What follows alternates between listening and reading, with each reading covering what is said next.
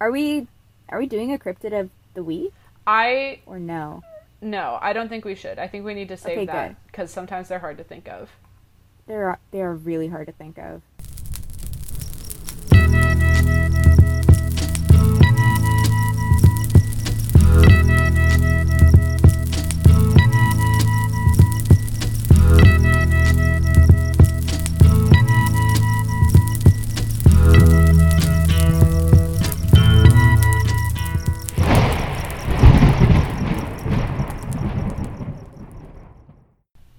Hi, Lindsay. Hi, Erica.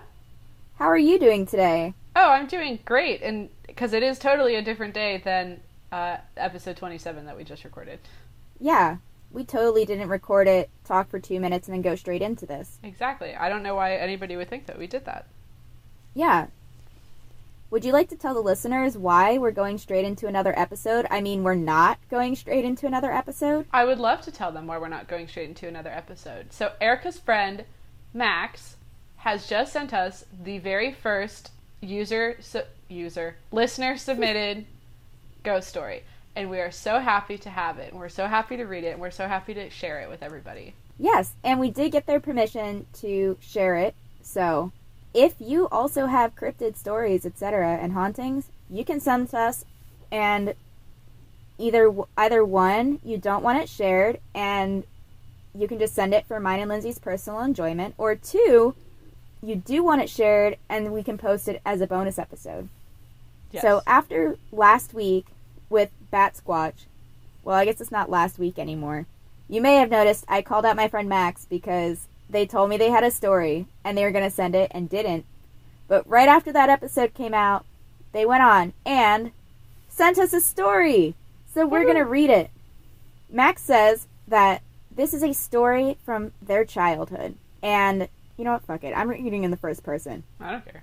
Full dis from Max. Full disclosure, I did try to pull a flatliners and perform a controlled temporary killing of myself and then appear as a ghostly apparition to either of you to tell you this story before being revived. But I was not able to create a physical apparition and therefore had to use dumb, lame email. I am so sorry. Okay, so I didn't read that whole paragraph, but I was reading the like actual part of the ghost story, and I thought that Max was saying that they tried to pull flatliners to acknowledge whatever ghostly presence is in the story like provided below.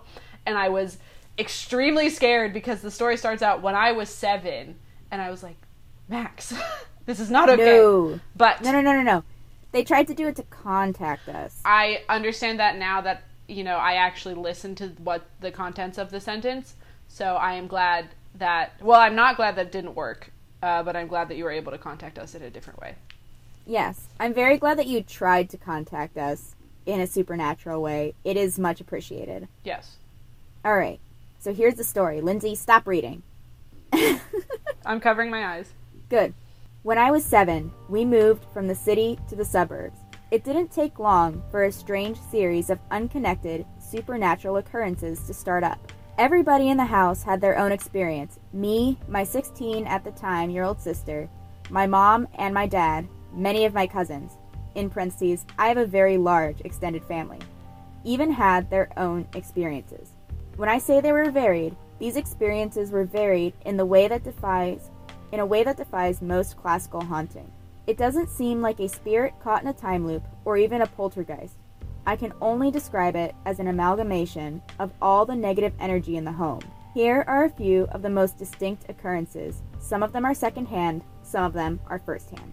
Late at night, my mom and my sister were sitting on the couch after my dad and I had both gone to sleep, just bullshitting and watching TV.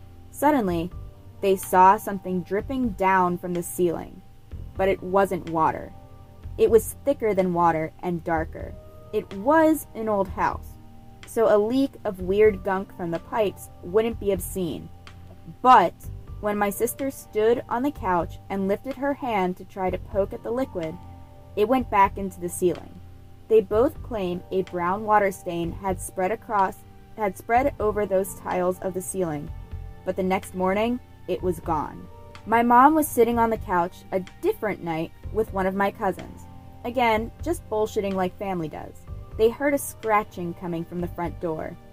They were both horrified, thinking they left my poor dog outside by himself, frowny face. When my mom went up to get him, she stood in the small vestibule. Blah, blah, blah. When my mom went up to get him, she stood in the small vestibule and realized that scratching wasn't coming from the front door, but instead from one of the closets in the vestibule. Max, I'm so mad you made me say that twice. Can you not say vestibule? I guess not. It was just really hard for me today. anyway, she called my cousin over, who confirmed that's where the sound was coming from. Slowly, my mom opened the closet door. The scratching stopped. There were no marks, nor any animals or weird creatures that came out.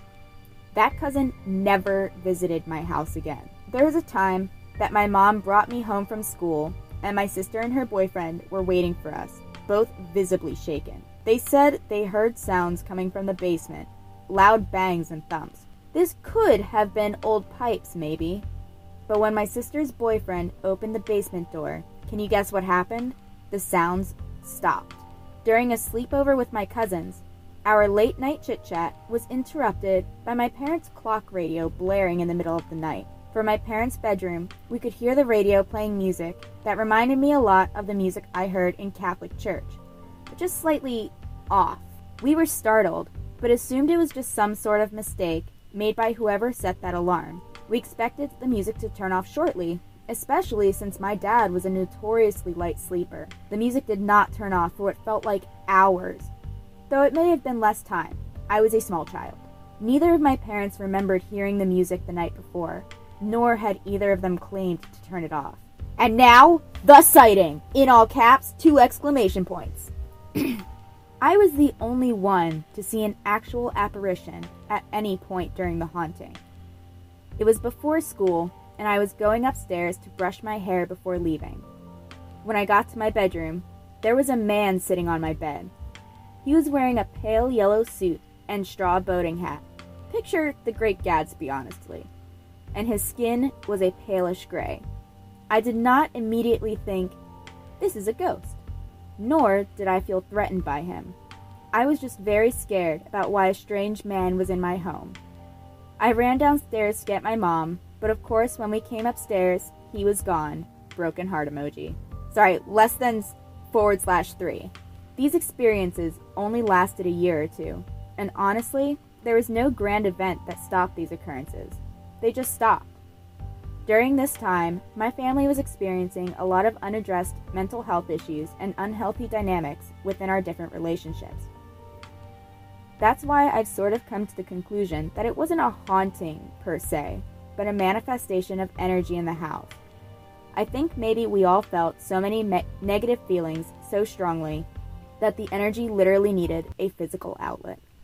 Max, that's so spooky! Max, that's spooky, and also, Max is a writer, so obviously they did a really great job of telling the story. Yeah, first of all, fantastic email. Also, extremely spooky. Oh my goodness. Yeah. How did you put up with that for two years?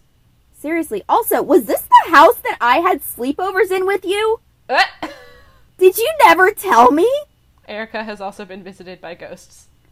Oh my god. Well, apparently not, because I didn't meet Max until high school, unfortunately haunted or visited by the remnants of ghosts. Yeah. But yeah, thank you so much for sharing your story. Yes, Max, thank you. Thank you for being the first person to actually send us an email. Yeah. No, actually, we got an email from, where was it? Oh, yes, from Jesus saying, oh, yes. We will help you grow your business, space, and then three exclamation points. Okay, Max, thank you for being the second person to actually send us an email. Yes, but the more important person. Oh, and also Audible because I used the email to get a free Audible account because I already used my personal email. okay. Google, Twitter, Audible, everything. Those don't count. Those ones don't count at all. Max is no. the only one who counts. Yes.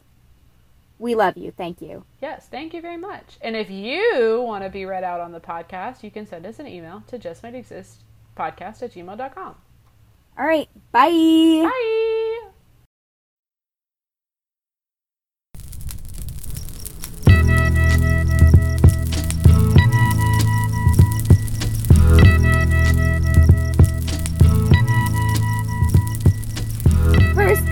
Episode. for the listener. Story. Yeah, first bonus episode that's not just us talking about Animal Crossing.